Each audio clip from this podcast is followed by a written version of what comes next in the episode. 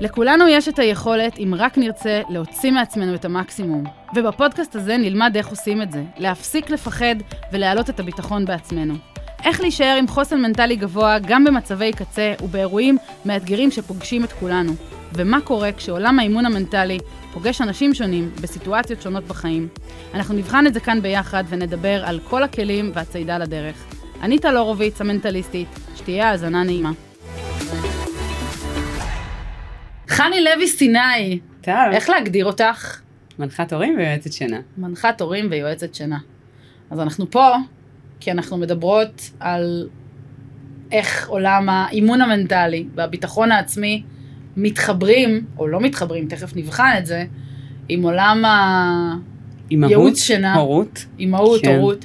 זה קטע מדהים, כי יש לי היום כל היום שיחות על הורות, ועל אימהות, ועל הילדות, ועל הבגרות, ועל פוליטיקה, ואת לא מבינה מה קורה כאן, וזה מדהים. זה הכל קשור. הכל קשור אחד לשני, תכף נדבר עד כמה, אבל אה, אחת הסיבות שרציתי בכלל שתבואי לכאן, זה כי את מתה עליי. היא נכון, וגם כי אני חושבת שיש לך הרבה מה לתרום למאזינות שלי, וגם לי, תודה. על עולם האימהות, על עולם הייעוץ שינה, ועל איך זה יכול לעזור לנשים שנמצאות אחרי לידה או בהורות צעירה, להתמודד עם האתגרים שהדבר הזה מביא איתם.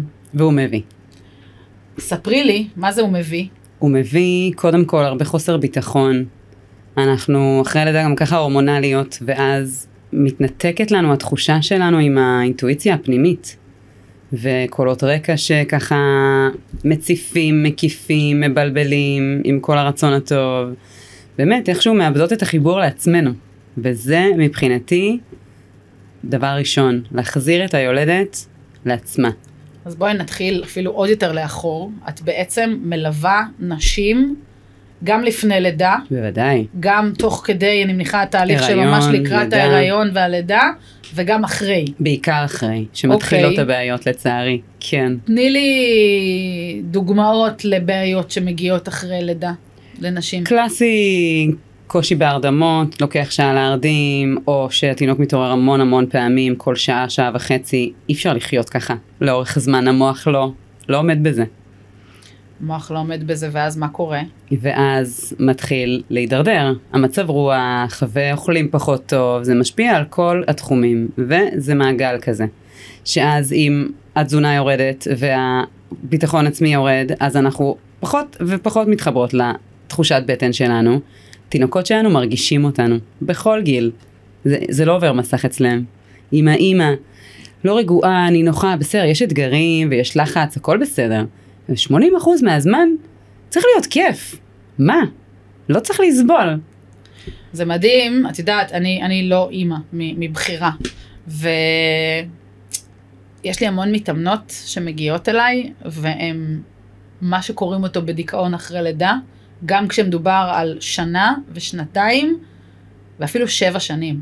כן? ילד בן שבע, האימא אמרה לי, אני בדיכאון. וואו. מהיום שהילד נולד, היא הגיעה אליי לאימון מנטלי, לעבוד על עצמה, להחזיר את עצמה לעצמה בעצם, מזל שהגיע אלייך. אבל אני שואלת את עצמי, מה הם הדברים שאפשר לעשות כדי למנוע את ההגעה למקום הזה? לדאוג שיהיה לך זמן לעצמך. למלא את המצברים. זאת אומרת, עוד לפני, ה... לפני הלידה וההיריון בכלל. כן, אוקיי. לגמרי. ושמישהי תלווה אותך. להביא אותך, שתלווי אותה. לגמרי. מישהי שלא יכולה שאני אלווה אותה, או לא רוצה, או שהיא עדיין לא במוכנות לזה. אה, אז לגמרי, לדאוג שיהיה לה זמן לעצמה, זמן עם הבן זוג, גם אם זה בבית, בואי, אה, לידה, יולדת טריה לא תצא עכשיו מהבית, ולא כולן, כן? מי שזה מתאים לה אז בכיף. בבית, לשבת, להגיד זהו, מותק, עכשיו אנחנו חצי שעה, רק אתה ואני. מסתכלים אחד לשני בעיניים, בלי טלפונים, בלי לדבר על התינוק. יש פה משהו שאמרת עכשיו שהוא בלי, בלי טלפונים, אני חושבת שזאת אחת המחלות של התקופה הזאת, שאנחנו כן. לא מצליחים לשבת עשר דקות מבלי לברוח עם המחשבות לאיזשהו אה, משהו, נכון. שהוא לא מסך, זאת אומרת מחשב, טלוויזיה, טלפון, טאבלט, תמיד צריך לעשות חסר. משהו. אחד הדברים שאני אה, נותנת לנשים כמשימה, שבי חצי שעה עם עצמך, בלי כלום. וואו, מדהים. חצי שעה עם עצמך. אני גם תחשבי. נותנת את זה. תנשמי. כן. את יודעת, היום בעידן, אפרופו אה, הטלפונים, השעון החכם יכול להזכיר לך לנשום. וואו. יש לו קטע, קחי דקה להרהר במחשבות. אבסורד אך חשוב. דקה לנשום. עכשיו, תרגול נשימה, לאו דווקא rebirthing כנשימה מודעת, אלא בכלל תרגול נשימה, הוא מדיטציה שאפשר לעשות תוך כדי נהיגה. אני מצאתי כן. את עצמי היום נוהגת לפה ופשוט כיביתי את הרדיו ונשמתי. ואני חושבת, מדהים. חושבת שגם נהגתי יותר uh, בשקט וברוגע. גם ככה אני נוהגת בסבבה, כאילו. ופתאום הרגשתי שיש מין רוגע כזה. איזה יופי. ואני כאילו אומרת לעצמי, מעניין מה קורה כשאישה לקראת הריון, או בהיריון, או לקראת לידה, מתנתקת רגע מהטלוויזיה, מסכים, אה, כל הרעשי רקע, ורק היא והבן זוג שלה, או אפילו רק היא ועצמה, לוקחות רגע את הזמן לנשום. אז קורים הרבה להתחבר. דברים באמת, בעיקר במוח. מה המ- למשל? המוח שלנו משדר לנו שאנחנו חשובות. ברגע שאת לוקחת זמן לעצמך, את משדרת למוח שלך את הדבר הזה, ואז את גם מתחילה להרגיש ככה. אני חשובה, אני משמעותית. הפכתי לאימא, הכל טוב. זה תפקיד מאוד מאוד חשוב עם המון המון אחריות, זה, זה התפקיד שאני הכי אוהבת בחיים שלי, זה כן. יחד עם זאת אני עוד דברים. אני מדהים. גם אישה, אני גם בן אדם, אני גם אשת מקצוע, אני גם... אז לשים לב שיש עוד כובעים, וברגע שאת לוקחת את הזמן הזה לעצמך, אז המוח שלך מבין, רגע, רגע, רגע, היא גם חשובה פה? זה מאוד נוח שיש לך יצור קטן בן יומיים, לבטל את עצמך ולהגיד, לא, אני לא אלך לעשות פיפי, כי אני צריכה להיות איתו. ואם אני לא אעשה פיפי, הגוף שלי יהיה לא נינוח. וכמו שאמרנו, התינוקות שלנו מרגישים אותנו, אז הוא גם יהיה לא נינוח. אנחנו לא מבינות למה הוא לא נינוח, אז תשתיני שנייה, כאילו, סורי על השפה הבסיסית. באמת, קודם כל, החוק, החוקים של הפודקאסט הזה שאין חוקים, אפשר להגיד מה שרוצים, יופי. הכל טוב. יש לי שאלה, איך הגעת לעסוק בייעוץ שינה והדרכת הורים? שאלה נהדרת. קודם כל, אני מתחום החינוך כבר מעל 15 שנה, למדתי וואלה. חינוך לגיל הרך. זה ככה כאילו קשור ולא קשור, זה לגמרי קשור. זה מאוד קשור, זה חינוך, מבחינתי ייעוץ שינה זה חינוך, קודם כל. מהמם. כי הוא באמת הוליסטי ונוגע בכל התחומים בחיים. וכשילדתי בפעם השנייה, באוטו, זה כבר סיפור ל- באוטו. לפודקאסט אחר. וואו. כן. לא, לא, אנחנו תכף דברי על זה, תכף אה, נגיע גם ילדתי לזה. באוטו, זה היה מאוד וואו. מפתיע מן הסתם. ואז גם השינה שלה הייתה מאוד מפתיעה. היה לי כבר ילד בן שנה ותשע. מלאך משמיים, ישן בעגלה, ישן מהתינוקות האלה שההורים לא מדברים עליהם, שלא יעשו להם אה, נאחס. מהמם. ישן בהעברות, נרדם בזה, נרדם בפה, שום בעיות שינה, לא בכלל ידעתי שצריך כזה דבר. ואז הגיעה החמודית, השמחה וששון של הבית, והיא לא ישנה. ושוב, אני מתחילה להיות עייפה, אני מתחילה לאבד את זה, כאילו, מה עושים? אז חקרתי, בדקתי, הגעתי לשיטה הזאת שאני עובדת בה, שפתחה לי עולמות. האמת שהתעצבנתי, שלמה אני עם תואר ראשון בחינוך, והתכנים האלה לא הגיעו אליי עד כה, שבע שנים אחרי התואר. וואו, מה קורה? וואו. ו- אבל לא בטוח שכל אחד שלומד חינוך לגיל הרך בהכרח לוקח את המקום של שנה, אה, תחילת החיים של ילד, ובכלל מחבר אותם אחד לשני. זה נכון. הראייה שלך היא כזאתי, שאת מסתכלת על חינוך ושינה. חינוך מתחיל מגיל אפס. מדהים, אבל זה את רואה את זה. ותקשורת. או, על זה תקשורת. אי אפשר להתווכח איתי. תקשורת. תקשורת מתחילה מגיל אפס. נכון, זהו. נכון. ורוב החינוך שאני דוגלת פה, גם ככה זה בדוגמה אישית. אז אם את בוחרת בעצמך ומגשימה את עצמך, שזה מה שאת מלמדת לעשות, מהמם. אז את תגדלי גם ילד כזה. מושלם. פשוט אז פשוט. פשוט הלכת ללמוד את כל זה, והתמקצעת. לתוך המקום של ייעוץ שינה והדרכת כן. הורים. כן, וגם זה התחבר לי לזה שבתור גננת הרגשתי שאני מגיעה מאוחר מדי. אפילו שהם בני שלוש וזה כזה עדיין פיצקי. שלוש זה מאוחר מדי. זה מאוחר מדי, אני גם וואו. אומרת את זה לאמהות שמגיעות אליי בגיל תשעה חודשים. תבואי שהוא בן שבוע. בוא נמנע את כל הסבל הזה, למה? אהובות, שימו לב, ייעוץ שינה החל מילד בן שבוע. כן. גם אם זה ילד שני, שלישי. מהרחם, גם אם זה בהיריון. עכשיו מישהי שכבר אימא, שכבר יש לה שני ילדים, עכשיו מגיע הילד השלישי, שתבוא עכשיו, חד משמעית. זה גם יעזור לה עם הילדים הראשונים והשניים. בוודאי, גם אם הם כבר. גדולים. גם לשינה שלהם אם יש בעיות, גם אם לא, וגם ליחסים ביניהם. אוקיי, מדהים. כן. ואיך את, איך זה משתלב עם אה, יחסים בין בני הזוג? תקשורת. אוקיי. שאת בין בני מלמדת אותו? הזוג, בוודאי, אנחנו מדברים על כל התחומים בחיים, כי שוב, זה הוליסטי, אנחנו יצורים הוליסטיים, אפשר להפריד את השינה של התינוק שלנו ממה שקורה בבית, ממה שאנחנו מרגישים. אני לצערי, כן, לא, לא ערכתי מחקר אה, מסודר מזוגות ש... ומאות, ואם לא אלפי תינוקות שפגשתי והגעתי אליהם הביתה. לרוב, כשיש קשיים בשינה, יש משהו בתקשורת בין בני הזוג שדרושה עבודה עליו. בסדר? והרבה פעמים אנחנו מאירים את התינוק, לא בכוונה, זה לא במודע, כדי לא להתמודד עם זה שעכשיו אני צריכה לשבת עם הבן זוג שעה שלמה בש, בשקט בסלון ולעשות משהו ואין לי מושג מה. את יודעת, מתאמנות שמגיעות אליי, ומגיעות אליי עם הרבה מאוד בעיות, גם בזוגיות וגם הם עם עצמן, הן מסתכלות במראה והן לא אוהבות את עצמן ולא טוב להן, ויש להן באמת את הבעיה הזאת של להיות עם עצמן לבד, ואני קודם כל שולחת אותן אה, לעשות שני דברים. האחד, סגרי לעצמך זמן ביומן שהוא רק את עם עצמך. מדהים. והדבר השני, גם איזה שעה, צאי להליכה, צאי לריצה, תעשי מדיטציה, תקראי, תכתבי, תלכי ליוגה, תשבי בים. אני נורא אוהבת להגיד למתאמנות שלי, לכו באמצע היום לים, תלכו יחפות על החול. מי ששולחת לי סלפי באמצע היום בים, באמצע היום עבודה, באמצע זה, או שולחת לי הודעה אה, שהיא בים, מקבלת ממני פגישת אימון במתנה. מדהים. כאילו, משהו כזה, מדהים. כי הן כל כך מתפחלצות מה... הן לא מבינות איך יכול להיות שבאמצע יום עבודה הם ימצאו את עצמם בים, ו... ואני תמיד אומרת להם, שימו לב איך כשאתן ממש רוצות את זה, יש לכם את המוטיבציה הזאת, אז אתן מצליחות. אז זה קורה. והדבר השני שאני אומרת להם, זה למצוא זמן שהם אך ורק עם הבן זוג. שימו לעצמך אמר, ערב, ולא יגידו לי פעם בחודש, פעם בשבוע. פעם בשבוע מינימום. לפחות שעה. כן. אם לא יותר, שאתם עם הבן זוג. עוד לא דיברתי על סקס, עוד לא דיברתי על, אה, על זמן כאילו שהוא צריך להיות גם מעבר לשעה הזאתי. צאו לסרט. כן, של תפעול, של ניהול. שבו לאנשהו. לא יודעת, תעשו משהו שהוא כיף ויוצא מהשגרה, כמו מדהים. שהייתם יוצאים, כשאת יודעת, זוג בתחילת הדרך יוצא לדייט ויש את ההתרגשות. יש את השחיקה במהלך כן, הדרך, יש נכון. איזושהי שחיקה, אנחנו כבר בזוגיות, אנחנו גרים ביחד, אנחנו הולכים לישון כל יום ביחד, אנחנו קמים כל יום ביחד, צאו החוצה, תעשו משהו כיף, ת, תעשו משהו שהוא פורץ דרך מבחינת הזוגיות שלכם, זה יעיף אז אתכם אני עוד למעלה. מוסיפה לזה, שלא חייבים לצאת החוצה, כי במקרה של נשים שמגיעות אליי, לא תמיד אפשר, יש תינוק קטן בבית. מהמם. כן להגדיר את הזמן הזה, שוב, להגיד למוח שלי, הזוגיות שלי חשובה לי, אני רוצה מדהים. להקדיש לה זמן. מה מדהים. יקרה בזמן הזה? זה פחות רלוונטי. כן, שיהיה את הזמן הזה. מדהים. must, must, must, ובעצם אז אנחנו נותנות את אותן משימות לאימהות. לגמרי, זה מדהים אותי מדהים. איך יועצת שינה ומדריכת הורים ומאמנת מנטלית שעובדות עם נשים, בסוף מגיעות... בלי לתאם. בלי, בלי לתאם.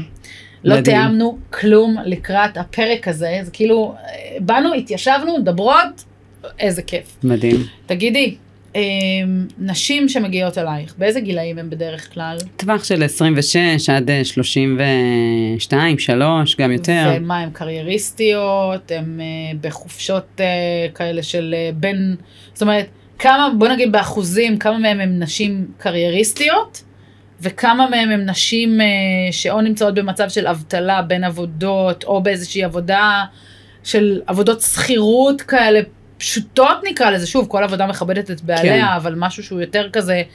מין עבודה תקרת מזדמנת, זכוכית או עם איזושהי אה, תקרת ברורה. זכוכית, כמה באחוזים הם כאלה וכאלה? לדעתי זה מאוד משתנה. חלקן מגיעות אליי בחופשת לידה, אז בתקופה שאני איתן הן לא עובדות. אז אני, אבל הן חוזרות אני שואלת גם כך. מה הן עשו לפני, בוודאי. אוקיי. רובן לדעתי שכירות, באחוזים מאוד גבוהים, עם יותר מ-70 אחוז לדעתי, מהמם. אה, והן חוזרות אחרי זה למקום העבודה הקודם שלהן. אוקיי. את חושבת שיש הבדל בין אישה שהיא עצמאית אחרי לידה לבין אישה שהיא שכירה אחרי לידה, מבחינת ההתנהלות שלה? כן, לגמרי. מה למשל? העצמאיות יותר אה, בלחץ לחזור אה, לתפעל את העסק, כי אוקיי. אם לא, אז, אז אין, מדהים. פשוט, וגם אין אה, דמי לידה, או איך שלא קוראים לזה, אני כבר לא כן, זוכרת. כן, כל ה... זה. את כשהיית בחופשות לידה היית שכירה עדיין? הייתי שכירה, הייתי גננת, משרד החינוך, הכל היה מאוד מסודר, מאוד אה, מאובטח. אוקיי, אז מה עושים עם נשים אה, עצמאיות שרוצות לחזור מחר לעבוד אחרי לידה? מוצאים את הדרך לגרום להן, לעזור להן להגשים את זה. כן? בתנאי שהן לא מבטלות את, על עצמן, לא מוותרות על עצמן ולא מבטלות את עצמן. אני חושבת אבל שיש פה לאוכל, גם... תדאגי ל... שיהיה לך טוב, שיהיה לך כיף, רגשות אשם אם יש, בוא נבין. מישהי שהיא עצמאית, אימא פעם ראשונה, ילדה לפני שבוע, היא רוצה כבר לחזור לעבוד. צריך להתקיים בשני תנאים. האחד זה מה שאמרת, שלא ביטלה את עצמה, כן. השני שהיא לא ביטלה את התינוק. כן, כי בוודאי. אחד הדברים, ולצערי אני מדברת מתוך ניסיון ודברים שראיתי, הן מביאות ילד, הן מסמנות וי, ואז אומרות, טוב, עכשיו אני אשים אותו בגנ...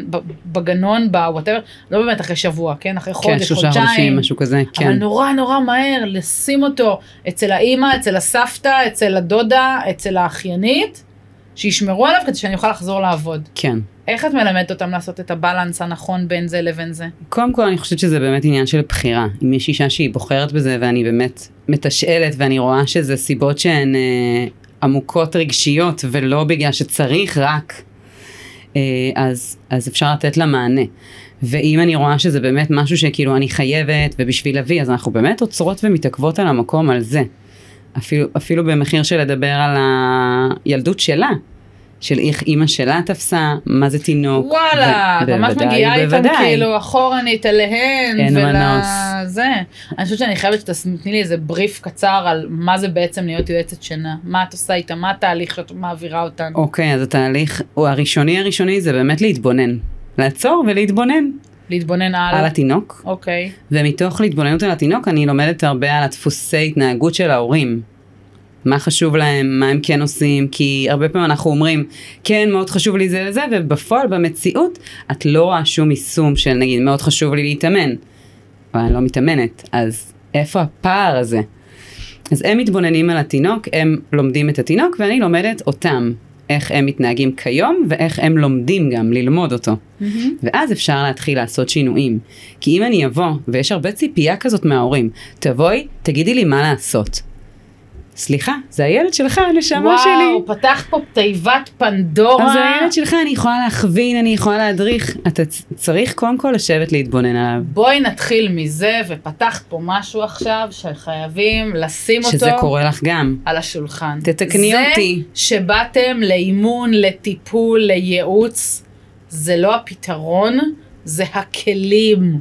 בדיוק. באה אליי מישהי לאימון, באמת יש לי 99 אחוזי הצלחה עם מתאמנות, האחוז הבודד שלא מצליח זה אלה שלא מיישמות את זה בעצמם ולא מתרגלות, וזה מעט מאוד, כי יש תיאום מחויבויות מטורף לפני, והם הגיעו לאימון אז הם חושבות שזהו, שכל הבעיות יפתרו.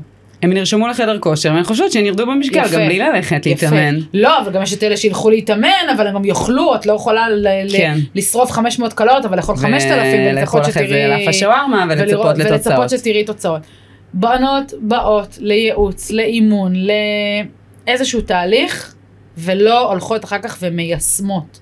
עכשיו, צריך לשים את זה רגע על השולחן ולהגיד, כן. בואנה, זה קשה ליישם. נכון? זה לשנות הרגלים מהדפוס הכי עמוק בעולם, להתחיל לשנות את הדברים שנצרבו לנו בחיים אי שם משנת אה, תרפ"ט. מי יודע כמה. ו- ואנחנו צרובים עם הדפוסי התנהגות האלה, את רוצה שינוי, את חייבת לשנות. כן. אי אפשר לצפות שהשינוי ינחת עלינו וזה מלמעלה. קשה ליישם, בשביל זה לוקחים מלווה, שתעזור בזה. השאלה שלי היא כמה הם באמת מיישמים. אם לא, אז מיישמות. יש פתיחות מאוד גבוהה. זה אחד הכללים שאני מאוד אה, מקפידה עליהם, שהתקשורת בינינו תהיה פתוחה. היא מדהים. גם אומרת את זה למשפחה בהתחלה, אתם תקללו אותי, יהיו רגעים. תשלחו כן, לי הודעה. אנחנו מקללים אותך, תגידו לי למה, בוא נפתור את זה, בוא נמצא פתרון. למה הם מקללים אותי? בדיוק ממה שאמרת. זה קשה. הם באו אליי כי הם רוצים לישון, והם לא רוצים לעשות שינוי. וזה קשה לעשות שינוי. מהמם. זה, לא יודעת אם קשה זאת המילה בדיוק, זה מאתגר. מאתגר, וזה לוקח. זמן, ושום דבר לא ייקח את הזמן. זה לוקח זמן למוח שלנו לבנות את ההקשרים ולהטמיע את הדבר הזה. תראי, אני מאמינה ששינויים קורים נורא נורא נורא מהר. אני גם מלמדת את הנשים שבאות אליי להעביר, לה- לעבור שינויים מאוד מאוד מהר, כי פשוט הפעולות שנעשה יביאו לאותם שינויים ש, שנגיע אליהם, וואנס נתחיל להסתכל על העולם, לחשוב חיובי אחרת, ל, לייצר את כל ה... זה לא רק לחשוב חיובי, לדבר זה גם ו- מהמחשבה נזרים את זה לתוך הפעולות שנעשה, ואם הדיבור העצמי שלי יהיה חיובי, אז אני אבחר לפעול בצורה החיובית, אני אדבר על עצמי בצורה חיובית, ומתוכה אני גם אתחיל להתנהל בצורה שונה לגמרי. ולבחור דברים טובה. חיוביים. עכשיו, מהמם. מגיעות אליי בנות שהן לא מאמינות איך השינויים מגיעים כל כך מהר, כבר בשבוע השלישי לתהליך שלנו, כי once התחלת לעשות את הפעולה הקטנה, ואתה תמיד אומר, הצעד הראשון הכי קשה, נכון. אבל הצלחת, התחלת להתניע את הצעד הראשון, הצעד השני מגיע מאוד מאוד מהר, ופתאום זה מין גלגל כזה שרק הולך וגדל וגדל. צובר תאוצה. זה לא כדור שלג, כי זה בדיוק ההפך, כדור שלג הוא תמיד נורא נורא שלילי. כן. וזה צובר תאוצה, והן רואות תוצאות פנומנליות, והן לא מבינות איך זה יכול להיות, שזה מגיע להם בהורות, בעסק, במשפחה, בתקשורת עם, ה, עם ההורים שלהן עצמן, בכל מיני תחומים, מדהים. במקום העבודה, ב- בכל דבר כזה או אחר, כי once תתחילו לעשות את השינוי. אותי מעניין כמה זמן לוקח לאישה שעכשיו יולדת או ילדה, ושוב אני שואלת אותך שאלות האלה כי אני לא מכירה את זה על עצמי, אמ, כמה זמן לוקח לה בין הרגע שהיא יולדת לבין הרגע שהיא מגיעה אלייך? כי הרי בואי, לא כולם הולכים לייעוץ שינה. נכון. רובם לא הולכים אגב לייעוץ שינה. נכון, וחבל. או לייעוץ. הדרכת הורים. זה לא רק התבואו, כמה זמן באמת קורה, כמה זמן קורה בין הרגע שהם ילדו, או נכנסו להיריון עד הרגע שהם הגיעו, וכמה הזמן הוא פקטור של ככל שתחכו עם זה ותתמהמהו עם זה, זה ייקח יותר זמן. הכדור שלג יגדל יותר ויותר. כן. אז כמה זמן זה תלוי ברמת המודעות, כי היו לי כן אימהות שהגיעו אליי בהיריון, וזה עשה להן מניעה. לא חוו כשהיא ישנה, כי הם ידעו להתבונן על התינוק ולהבין אותו עוד לפני שהוא נולד, ואז כשהוא נולד את רק מיישמת. אה, יש מעט מאוד שמגיעות אליי בחודשים הראשונים, שאז זה גם בעיקר מניעה, ואז התהליך הוא באמת יותר קצר. מגיל חצי שנה ומעלה, אפילו מגיל ארבעה חודשים ומעלה, זה לוקח יותר ויותר זמן, חודשיים, שלושה, פשוט כי את עושה עבודה על עבודה. את בונה הקשרים על הקשרים קיימים, זה כמו שאת צוללת כביש. של הילד, של התינוק, בוודאי, גם של ההורים. כן. יש כבר הטמעה של הרגלים אצל ההורים. מהמם. את קודם כל צריכה לגרד את הכביש, ורק כן, אז את כן, יכולה כן. לסלול. אז זה לוקח יותר זמן. זה קשה. וואי, זה מורכב. זה לוקח מורכב. זמן, כן, זה שווה כל רגע. אני בטוחה, את יודעת, יש לי מתאמנת, מתאמנת עבר שלי, שילדה, ילד ראשון, מזל טוב. והילד לא ישן. והמליצו לה מלא אנשים ללכת למישהי שתלמד אותה ותעזור לה לייעוץ שינה, ויש כל מיני שיטות, ואני לא ממש מכירה ומעורה, תכף תספרי לנו מה השיטות ובאיזה שיטה את עובדת, כי יש, אני יודעת שזה ממש שמות, יש, כן. אבל היא לא רצתה ללכת ליועצת, כי היא אמרה, זה תכף יסתדר בעצמו. זה המיתוס הכי גדול שאני מתמודדת ואני איתו. באה ועכשיו אומרת כזה דבר, האם ילד לומד בעצמו, יכול ללמוד בעצמו איך לישון? זאת אומרת, זה יסתדר מעצמו, השעות שינה שלו, זה שהוא לא, כל שעתיים הוא מתעורר לשעה, זאת אומרת, שעתיים, שעה, שעתיים, שעה, זה באמת מסתדר בעצמו? לא, זה לא. מה עושים? וגם אם זה מסתדר מעצמו בשינה, זה מופיע בתחומים אחרים. זה חשוב להבין. תסבירי. אם הוא עכשיו לא ישן בגיל חודשיים, שלוש, ארבע, ובגיל חצי שנה הוא ירדם טוב, אז יהיה לו אחרי זה עניינים עם התזונה, ויהיה לו עניינים עם הגמילה מחיתולים בהמשך. וואלה. כן, זה חשוב להבין. בגלל זה בתור גננת הרגשתי שאני מגיעה מאוחר.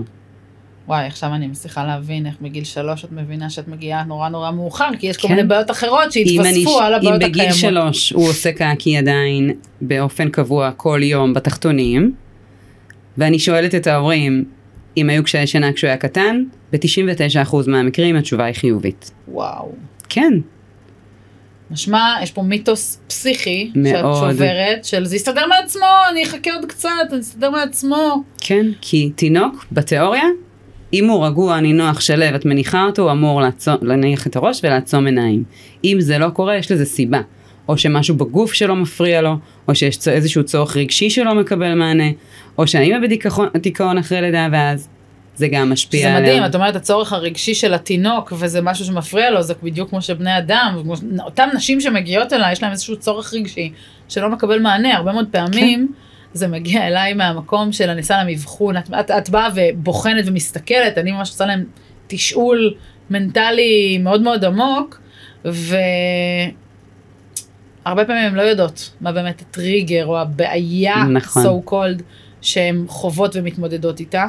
ומתוך אותו שאלון אבחון מנטלי, אני ממש שולפת החוצה את הדברים והדפוסים והמשברים שהן סוחבות איתם, ב... זה ממש ספירלה, שהן סוחבות איתם עד היום. כן, וזה מדהים אותי שהן הרבה מאוד פעמים לא מבינות למה נניח בתקשורת שלהם בעבודה או משהו שהן לא מעיזות לעשות, זה בכלל קשור למשהו שהם שמעו, חוו בבית אי שם לפני מלא שנים. מדהים, לעשות להם את ההקשרים האלה. וכשעושים את ההקשר והלופ הזה נסגר, פתאום הכל הופך להיות וואו. והכל ברור.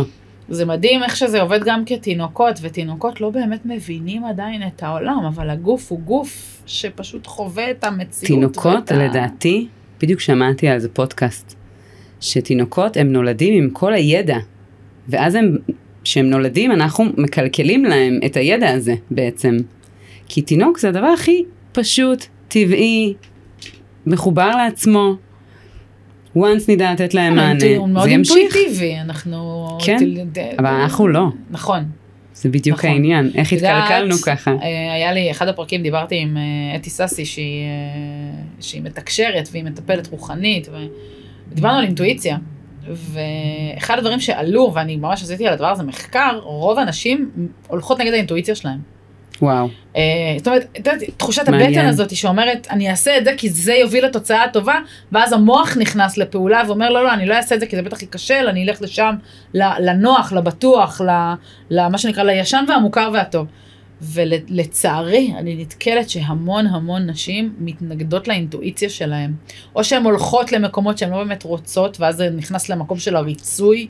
ואת יודעת, ריצוי אומר, אם אני מרצה אותך, אני אומרת לא לעצמי, בעצם אני מסרבת לעצמי.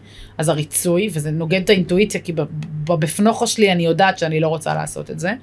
זה מעניין איך דווקא את אומרת על תינוקות שהם אה, הם בעצם נורא אינטואיטיביים. כן, אתה יודע, זה כזה, תינוק רוצה, שם בפה, תינוק רוצה, נוגע, בדיוק. תינוק רוצה, וככה הוא לומד את כל הדבר הזה. מדהים. תגידי, דיברנו קודם על אה, שמות ל, ל, ל, לשיטות שונות, נכון? בייעוץ שינה בעצם יש כל מיני שיטות. יש כל מיני שיטות, גישות, בגדול השיטה שאני עובדת בה היא שיטה ללא בכי. לא מבין את הקטע הזה של להניח אה, תינוק בחדר ולצאת ולתת לו לבכות את נשמתו. או, זה לא הומני. מבחינתי. אני מכירה, זאת אומרת, זה, זה משהו שהוא לא קיים, זה לא, הילד יירגע ב- בעצמו. זה קיים בוודאי, יש המון שיטות שקיימות כ- כאלה. לא, אבל עדיין. את, את באה ואומרת, כאילו שיטת הללא בכי, זה אומר שיש שיטה שאומרת, בוא ניתן לילד שיהיה במיטה, שיבכה עד שהוא יעייף את עצמו, ובסוף הוא יירדם. אז אני אומרת שזה, אצלי אין מצב כזה.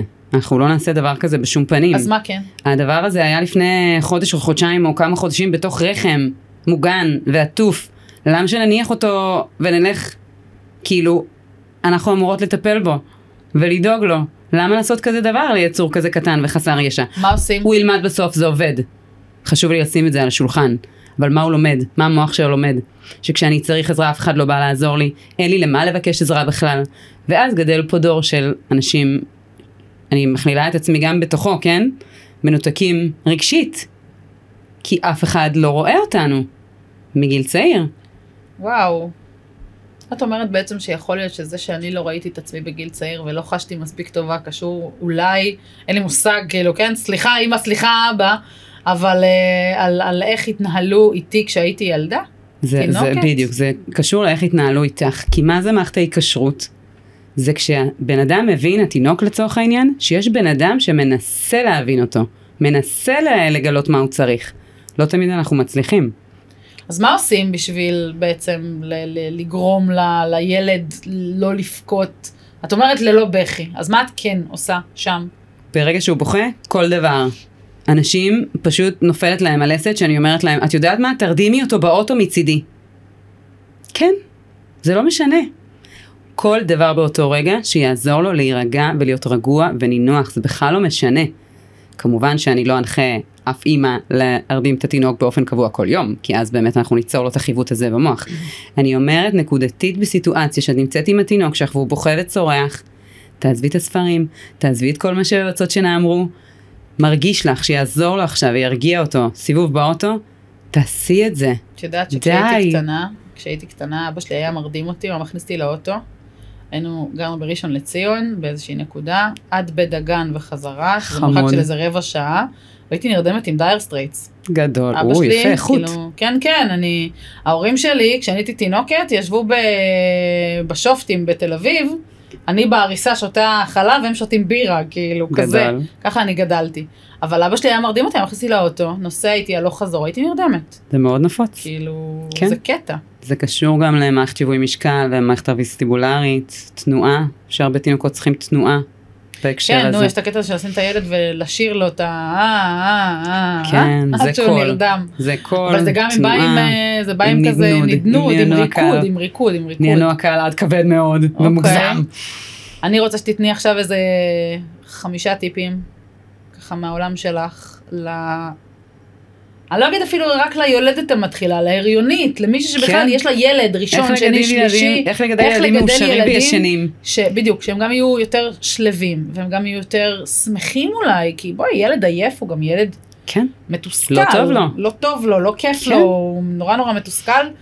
אני בכוונה מבקשת ממך את הדבר הזה, כי אני פוגשת את הנשים האלה במקום שהן עם עצמן מחפשות את התשובות, מחפשות את האושר, מחפשות את הביטחון בעצמן.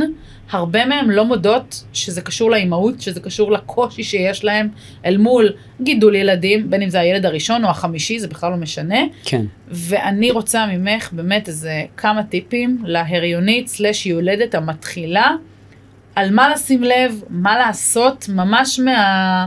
day one, מה-day one. day, אה, לפני לידה אפילו.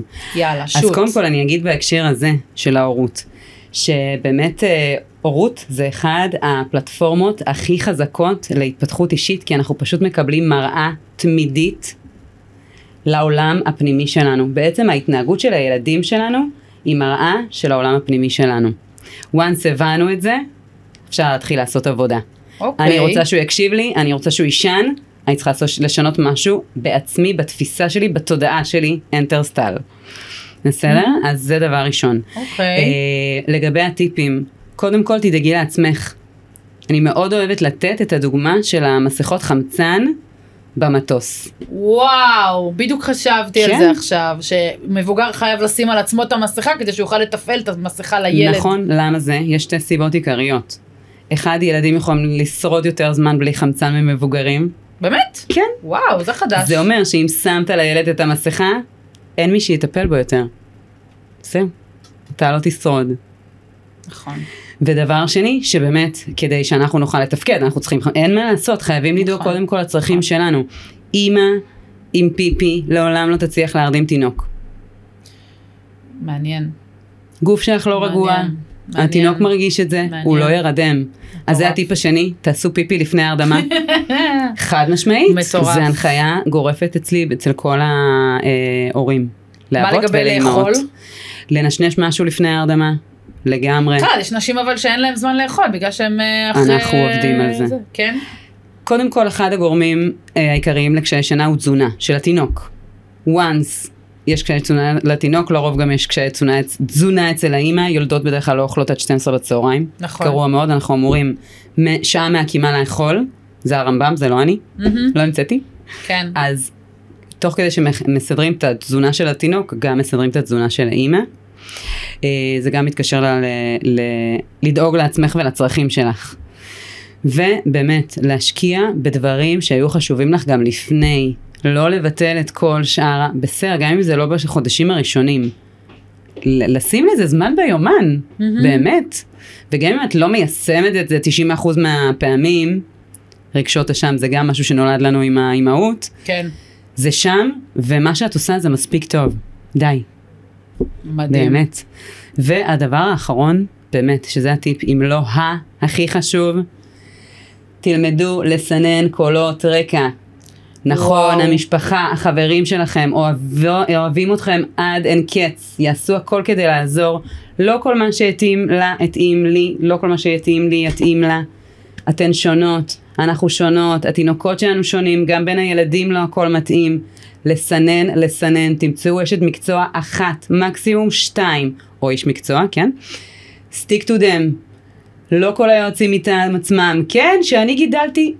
תהיו בכאן ועכשיו, תלכו עם אנשים שאתם מאמינים בהם, מתחברים לדרך שלהם, לשיטה, לשפה שלהם, ותהנו. אתם לא נהנים 80% מהזמן, משהו פה לא עובד. לא צריך לסבול. ילדים זה שמחה. רוב, רוב הזמן. אני חייבת לומר ולהתחבר לדברים שאמרת עכשיו, אני כמי שמובילה נשים באמת לחתור לפרודוקטיביות, לביטחון בעצמם, תציבו לעצמכם מטרות שלכם. תציבו לעצמכם מה אתן רוצות להשיג, לאן אתן רוצות להגיע, החיים לא נגמרים בהורות. גם לא החיים מתחילים. לא, הם לא מתחילים ולא נגמרים. הייתה לכם זוגיות לפני, תהיה לכם זוגיות גם אחרי. חשוב, חשוב, חשוב להישאר שם. תציבו ביחד את המטרות להשקיע. הזוגיות שלכם. תשימו לעצמכם מטרה זוגית, פעם בחצי שנה אנחנו עושים לחופשה, בלי הילדים. זה כאילו נשמע, את יודעת, אני כשאני אומרת את זה הרבה פעמים, אומרים לי, "אה, את לא אימא. לא, אבל לא אני אישה, רלוונטי. ואני בזוגיות. בן אדם. ולבן הזוג שלי יש ילדה בת 12, וכל דבר כזה או אחר, אנחנו פעם בחצי שנה חייבים את החופש שלנו. נכון. במקרה שלנו אנחנו עושים את זה קצת יותר. אמ, שימו לעצמכם את המטרות האישיות שלכם. אישה אחרי לידה, ממש ממש סבבה שהיא תשים לעצמה מטרה לחזור למשקל שלה של אחרי הלידה. זה שילדת לא אומר שאת צריכה להזניח את הגוף שלך, לא אומר שאת צריכה לוותר על התשוקה שלך, על החלום שלך, אם את רצה או אם את כותבת, או אם יש לך איזשהו משהו שבא לך להגשים בחיים האלה, תעשי את זה גם אחרי שהילד נולד, הכל בסדר. אני מאוד מאוד, חשוב לי תמיד להגיד לבנות האלה, אל תוותרו על חיי חברה. כאילו בין אם ת... יכול להיות שתשנו את חיי החברה שלכם. כן. יכול להיות שעכשיו, אחרי שילדתם ילדים, אתן מכירות עוד נשים בגינה. עם עוד אה, ילדים ילדים קטנים. באותם, גיל, באותם גילאים, בין אם זה בג'ימבורי לילדים בני שנה, שנה וחצי, ובין אם זה בגן משחקים ילדים בני 4, 5, 6, 10. תכירו עוד בנות. נכון. תציבו לעצמכם מטרה אחת קטנה, היום אני יוצאת לגן, יושבת ליד מישהי שאני לא מכירה, ומתחילה שיחה רנדומלית עם מישהי שיושבת לידי. מדהים. תעבירי את הזמן. כי אם את לא תעבירי את הזמן, זה בסדר להיות עם עין על הילד, בין אם הוא... תשמעי, כמובן שאם הילד צריך שנהיה איתו וזה ג'ימבורי, בוודאי. סבבה. אבל אם עכשיו ילד בגן, משחק עם עצמו שם בג'ימבורי, ואת יושבת בצד, כדי שלא תהיי חסרת סבלנות, ותשבי ככה או עם הטלפון. או עם הטלפון, ותתחילי לברוא, תשבי ליד מישהי, שתיכם יושבות ומסתכלות על הילדים, תתחילו שיחה ביניכם, לכי תדעי, אולי החברה הכי טובה שלך יושבת לידך. אני רוצה להגיד לך שאת הטיפים הכי טובים שקיבלתי בהקשר להורות שלי האישית, לילדים שלי, קיבלתי מאנשים זרים, שככה התחלתי איתם שיחה אקראית. הרמת לי להנחתה. איך את היית בתור אמא מתחילה? וואו, איזו שאלה נהדרת, כי גם הייתי גננת שנים לפני. אני אגיד לך בדיוק, אני הייתי כמו כל ההורים האלה בגן שהתקרקרתי עליהם לפני שהיו לי ילדים, אמרתי, מה? איזה מין אימא מביאה את הילד שלה בתשע בבוקר? אימא שחשוב לה זמן איכות עם הילד שלה, והיא יכולה להרשות את זה לעצמה, והזמן היחיד שיש לה זה בבוקר. רגע, יש פה לגיטימציה לאימהות להביא את הילד שעה באיחור אם הן רוצות איתו זמן איכות? חד משמעית. תקשיבי, את שומרת יש לנו. לגיט... לגיטימציה לעשות הכל בתור הורים, אנחנו לא מבינים את זה, אנחנו חושבים שאנחנו חייבים. כי יש לשים אותם, נורמה, להביא יש אותם. מסגרת ויש נורמה ויש משהו כזה של מצפים מאיתנו להיות כלום. יש משהו. את הילד שלי ואותי ואת המשפחה שלי. אוקיי. זהו. אוקיי. חייבים ל- אוקיי. לשמור על עצמנו. אוקיי, חבר'ה, מדריכת הורים אומרת תעשה, לכם, וגננת לשעבר. אני הייתי עושה להם פרצופים, ואומרת להם, רגע, אבל הוא מפסיד את המפגש, וזה חשוב לו. הכי חשוב לילדים שלנו, זה הזמן שלהם איתנו, וזה לכל החיים, זה לא משנה בני כמה הם. מדהים. בני כמה. אנחנו. אז את היית כזאתי? אז את כאימא היית כזאתי, לקחת את הזמן בבוקר ונתת את ה... כאימא, מה פתאום? הייתי צריכה בשמונה בבוקר להיות בגן, הילדים שלי תמיד פתחו את הגן, אף פעם לא ליוויתי אותם שנה ראשונה, לא בכיתה א', לא בגן, לא בכלום. בשביל זה התפטרתי. הבנתי. והיום כן. בתור יועצת אה, שנה ומדריכת הורים, את מרגישה שהקשר שלך עם הילדים שלך השתנה? חד משמעית. השתפר? השתפר, פלאים, גם בזכותך. הרבה תקשורת. כמה ילדים שלך חיובית. היום? תשע, שבע וחמש, נשמות שלי. וואו, חמודים. כן, רוב הזמן. מה היית אומרת לעצמך כאימא מתחילה היום? מה שאמרתי מקודם, דבר אחד שהוא המאסט של המאסט של המאסט, שהיית אומרת עכשיו לחני, day one היא הפכה להיות לאימא. קחי מישהי שתלווה אותך, גם אם זה אחות טיפת חלב. מישהי שרואה אותך לאורך זמן, רואה את ההתקדמות שלך, כי אנחנו לא רואות את זה מבחוץ. קחי מדהים. מישהי שתהיה איתך, לא סתם פעם גידלו תינוקות בשבטים. אנחנו לא אמורות להתמודד עם זה לבד, פליז, אל תישארו לבד עם זה. מה את אומרת לא לגבי. אימהות שלא שולחות את הילדים שלהם למסגרות כי מאמינות בחינוך ביתי? הלוואי עליי. כן? כן, אני בעד? תמיד מאוד רציתי, ולא יכולתי מה, להרשות ברמה לעצמי. של ללמד אותם קרוא, כתוב, אה, אה, אינטראקציה משמעית. חברתית, הכל? תראי, במקרה שלי זה קל, כי יש לי את כל הכלים והידע. אימהות אוקיי. שהן לא מתחום החינוך, אני ממליצה, באמת, יש את כל התוכניות לימוד באינטרנט. תפתחו, תעשו מה שכתוב. יש אימהות שזה לא מתאים להן. זה לא מעניין אותן, זה לא עושה להן כיף. אני. תמיד רציתי להיות גננת, אז זה אחלה בשבילי. כן. חינוך ביתי בעיניי עד גיל שלוש זה צריך להיות must, כמו מה באירופה. קורה אחרי? אחרי גיל שלוש? קודם כל, גם לפני גיל שלוש את יוצרת להם אינטראקציות חברתיות, זה חשוב בעיניי מגיל אפס. אוקיי, זה בסדר? טיפ מטורף זה גם כן. כן שאת נותנת פה, כי יש אימהות שמגוננות על הילדים, משאירות אותם בבית, משאירות אותם תחת העיניים שלהם, ומקסימום הבן דוד או האחיינים, וזהו. זה מנותק אה, מהמציאות, אוקיי. בסדר? אוקיי, וגם אוקיי. אגב החינוך שאנחנו חיים בו היום מנותק מהמציאות. לשים ילדים רכים בקופסה ולהגיד להם להיות שם שמונה שעות ביום, אני לא מבינה איך אנחנו עדיין עושים את זה. איפה הטבע? הרבה ביקורת. איפה לך- הסביבה? כן. נכון, אני לקחתי את הביקורת שלי והחלטתי. להפוך אותה לעסק ולבוא לעשות טוב בעולם הזה. מדהים. כן, לא להישאר במשרד החינוך ולהתמרמר. אני חושבת, את יודעת, את מזכירה לי עכשיו אפרופו, לקחת את הדברים שלך והפכת אותם לעסק. אני הרי למדתי כתיבה יוצרת, ספרות, קולנוע, למדתי שלוש שנים מתוך ארבע, סוף השנה השלישית לקחתי את עצמי ובאמת ישבתי מול הרכזת שלי, הרכזת אה, של, ה, של, ה, של התחום במכללה, ואמרתי, טוב, מה בא לך ללמוד? וממש פתחה בפניי את כל השיעורים. מה רוצה ללמוד את זה? לא רוצה ללמוד את זה, לא רוצה ללמוד את זה, לא רוצה ללמוד את זה, לא. טל, מה את עושה פה? קמתי והלכתי, אמרתי, וואו. תקשיבי, אני לא יודעת מה אני עושה פה, אני לא רוצה להמשיך ללמוד בחוג הזה, במכללה, ולקחתי את הכתיבה, ואת כל מה שכאילו so called לא הסכמתי, והיה לי קשה עם המסגרות, ועם ה... משהו נורא תבניתי שלמדתי, ולמדתי הכל, ובאמת הייתי, נראה לי שהייתי סטודנטית די, די סבבה. אה, לקחתי את הכל ופשוט המצאתי את הכל מחדש, הכנסתי את הכתיבה כדרך, אז לא ידעתי מה זה כתיבה אינטואיטיבית, ולא ידעתי שיש דבר כזה, כתיבה טיפולית, שלפני שבועיים סיימתי ללמוד כתיבה טיפולית, אה, קיבלתי את התעודה שלי, מזל טוב. ותודה, תודה, וכאילו לקחתי את כל מה שלמדתי בכתיבה, כל המתודולוגיה הזאתי, והכנסתי אותה לתוך עולם האימון המנטלי. אני שמחה להגיד שאני אחת הראשונות שעשתה את זה בארץ, ששילבה בין אימון מנטלי וכתיבה כ- ככלי אימוני לכל דבר, לא ככתיבה טיפולית והנחיות כתיבה, הנחיות של סדנות כתיבה, אלא ממש ככלי אימוני. ליצור את המציאות שלך. כלי אימוני אה, בתוך חדר האימון שלי, לא מאוד מאוד רוחני וכזה מנותק מהמציאות, אלא פרקטי. לאנשים כמוני שמבינים אפס. ואחד.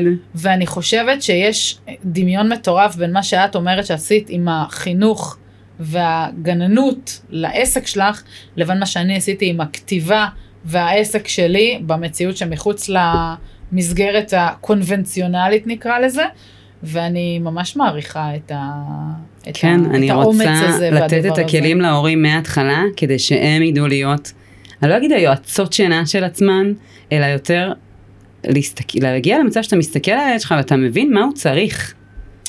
אני חושבת שיש פה בכלל שיחה על צרכים, כאילו, צרכים שלנו, לא רק ותקשורת. של הילדים, אלא שלנו עצמנו, מה כן. אנחנו רוצים לעשות, איך אנחנו רוצים לעשות, מה אנחנו היינו צריכים אולי, שהיינו קטנים ולא ולא היה לנו, קיבלנו.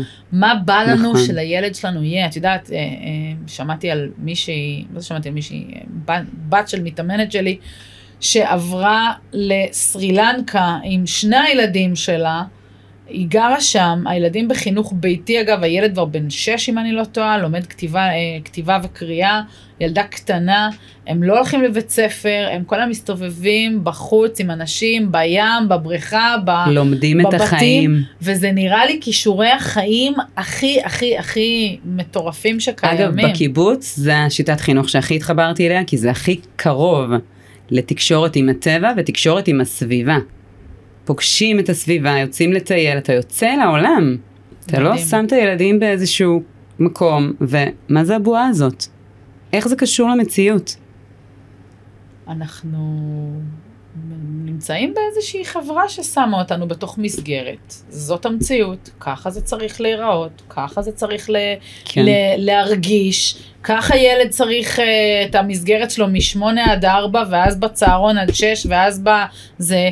אני לא אשכח בחיים שכשהייתי בגן, הייתי באחד הגנים, ממש הייתי קטנה, אז בצהריים כולם, זה היה כזה שמים מזרונים והולכים לישון. הייתי בת איזה שלוש, ארבע, ואני לא הייתי נרדמת. אני לא הייתי הולכת לישון, את כאילו. פלפל איתה, זה לא בשבילך. לא, אבל זה גם היה מין, אוקיי, אז עכשיו כולם הלכו לישון, הייתי שוכבת על הגב עם עיניים פתוחות ולא מוצאת את עצמי. עכשיו, אז לא אבחנו אותי באיזה הפרעת קשב או whatever, אני בטוחה שאם היו מאבחנים אותי היום, היו מוצאים שיש לי איזה הפרעת קשב וריכוז, או, או קצב וריקוד, או איך תקראי לזה, כן. אבל מה קשור לישון עכשיו? ואז הגננת שלי הייתה לוקחת אותי, ועזבי, לא משנה, נתת אותי סתם, הייתה אוכלת סוכריות כאלה, סוכריות סוכר מפעם, הייתה נתת לי סוכריות. ואז עוד יותר הייתי נהיית כזאתי היפרית, וכאילו, מה עכשיו לישון, מה הציפייה? אבל מה שנץ ב-12 וחצי בצהריים עד 3, כדי שב-4 יבואו לקחת אותי מהגן, זה היה שטויות בפיתה. אז אמרנו, נשים, אל תזניחו את עצמכם, שימו את עצמכם כל, בראש כן. סדר העדיפויות, אחרי שלכם, הצרכים שלכם יתמלאו, אז תוכלו להתפנות תהיו ולהיות אימא- רגשית. אתם גם תהיו, תהיו אימהות טובות יותר, אתם כן. תהיו בנות זוג טובות יותר, אתם תהיו... תגדלו ילדים טובים יותר, כי אימא מאושרת מגדלת ילדים מאושרים. אי אפשר לשנות את המשוואה הזאת. נכון, אין לשנות אותה. נכון. חני, איפה, דקה לפני סיום, אנחנו כאילו מדברות כבר איזה 45 דקות בלי לשים אנחנו לא לב, יכולות להמשיך לנצח להמשיך, אותם. יש לי מלא שאלות יבואו ודברים. לסגור אותנו באיזה שלב בטח. הכי טוב. אנחנו לא הולכות מפה. אה, תגידי, לומדת מה היישומים המתאימים ביותר להשמיע אודיו, באיזה להשתמש עכשיו. מכירה את זה שפתאום סירי מתחילה לדבר? סירי, הלו. שקט.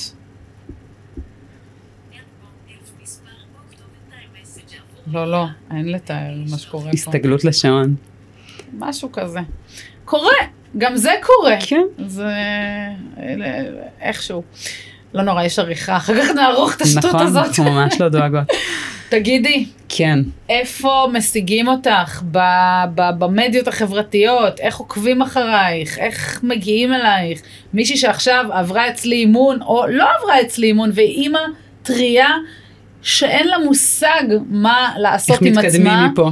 איך היא מגיעה אלייך? אה, אז קודם כל יש לי את תינוקות ושינה בפייסבוק, זה קהילה של מעל 11,000 אימהות.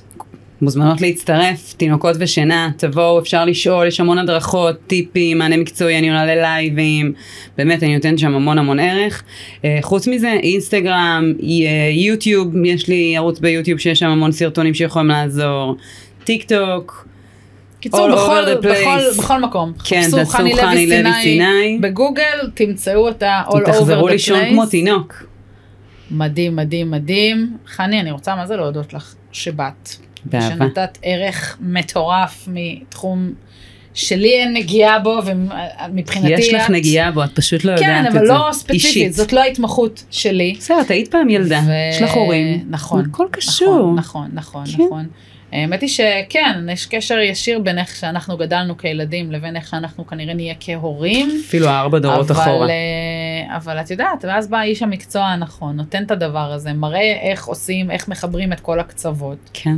ועוזר לאנשים אה, פשוט להיות אה, הגרסה הטובה יותר של עצמם, אם זה כהורים, כאנשים, כבני אדם. אגב, דבר אחד שלא שאלתי אותך, לא רק נשים באות אלייך, נכון? גם גברים. בוודאי, זה זוגות. מהמם. אוקיי, סבבה. זוגות מכל המינים, זה- יכול- זה- יכולים גם זה- זוגות חד מיניים כמובן. כן, כל זהו, אדם זה- באשר הוא שרוצה עזרה, אני פה, באמת. מדהים, באהבה. מדהים, מדהים. אני רוצה להגיד לך תודה שבאת, תודה לך שנתת. שהזמנת אותי, את תודה על מהממת. הטיפים המדהימים שלך, אה, באמת ב, בעולם שהוא, אתה יודע, החיים עצמם, ילד הופך כן, למבוגר. ו- הקצב של העולם שלנו לא תואם- לא מותאם לגיל הרך. מדהים, אז תודה ענקית, באהבה. ואוהבת אותך. אוהבת אותך גם, תודה שהזמנת אותי. תודה רבה שהאזנתם לי. מוזמנות לשמוע אותי גם בספוטיפיי, גם באפל פודקאסט, גם בגוגל פודקאסט ובכל אפליקציות ההסכתים. אפשר למצוא אותי באינסטגרם, המנטליסטית, טל הורוביץ במילה אחת, וכמובן להצטרף לקבוצת הוואטסאפ שלי, להוציא מעצמך את המקסימום, ערך לדרך. את הקישור תמצאו בתיאור הפודקאסט למטה. כיף שהייתן איתי, ונתראה בפרקים הבאים.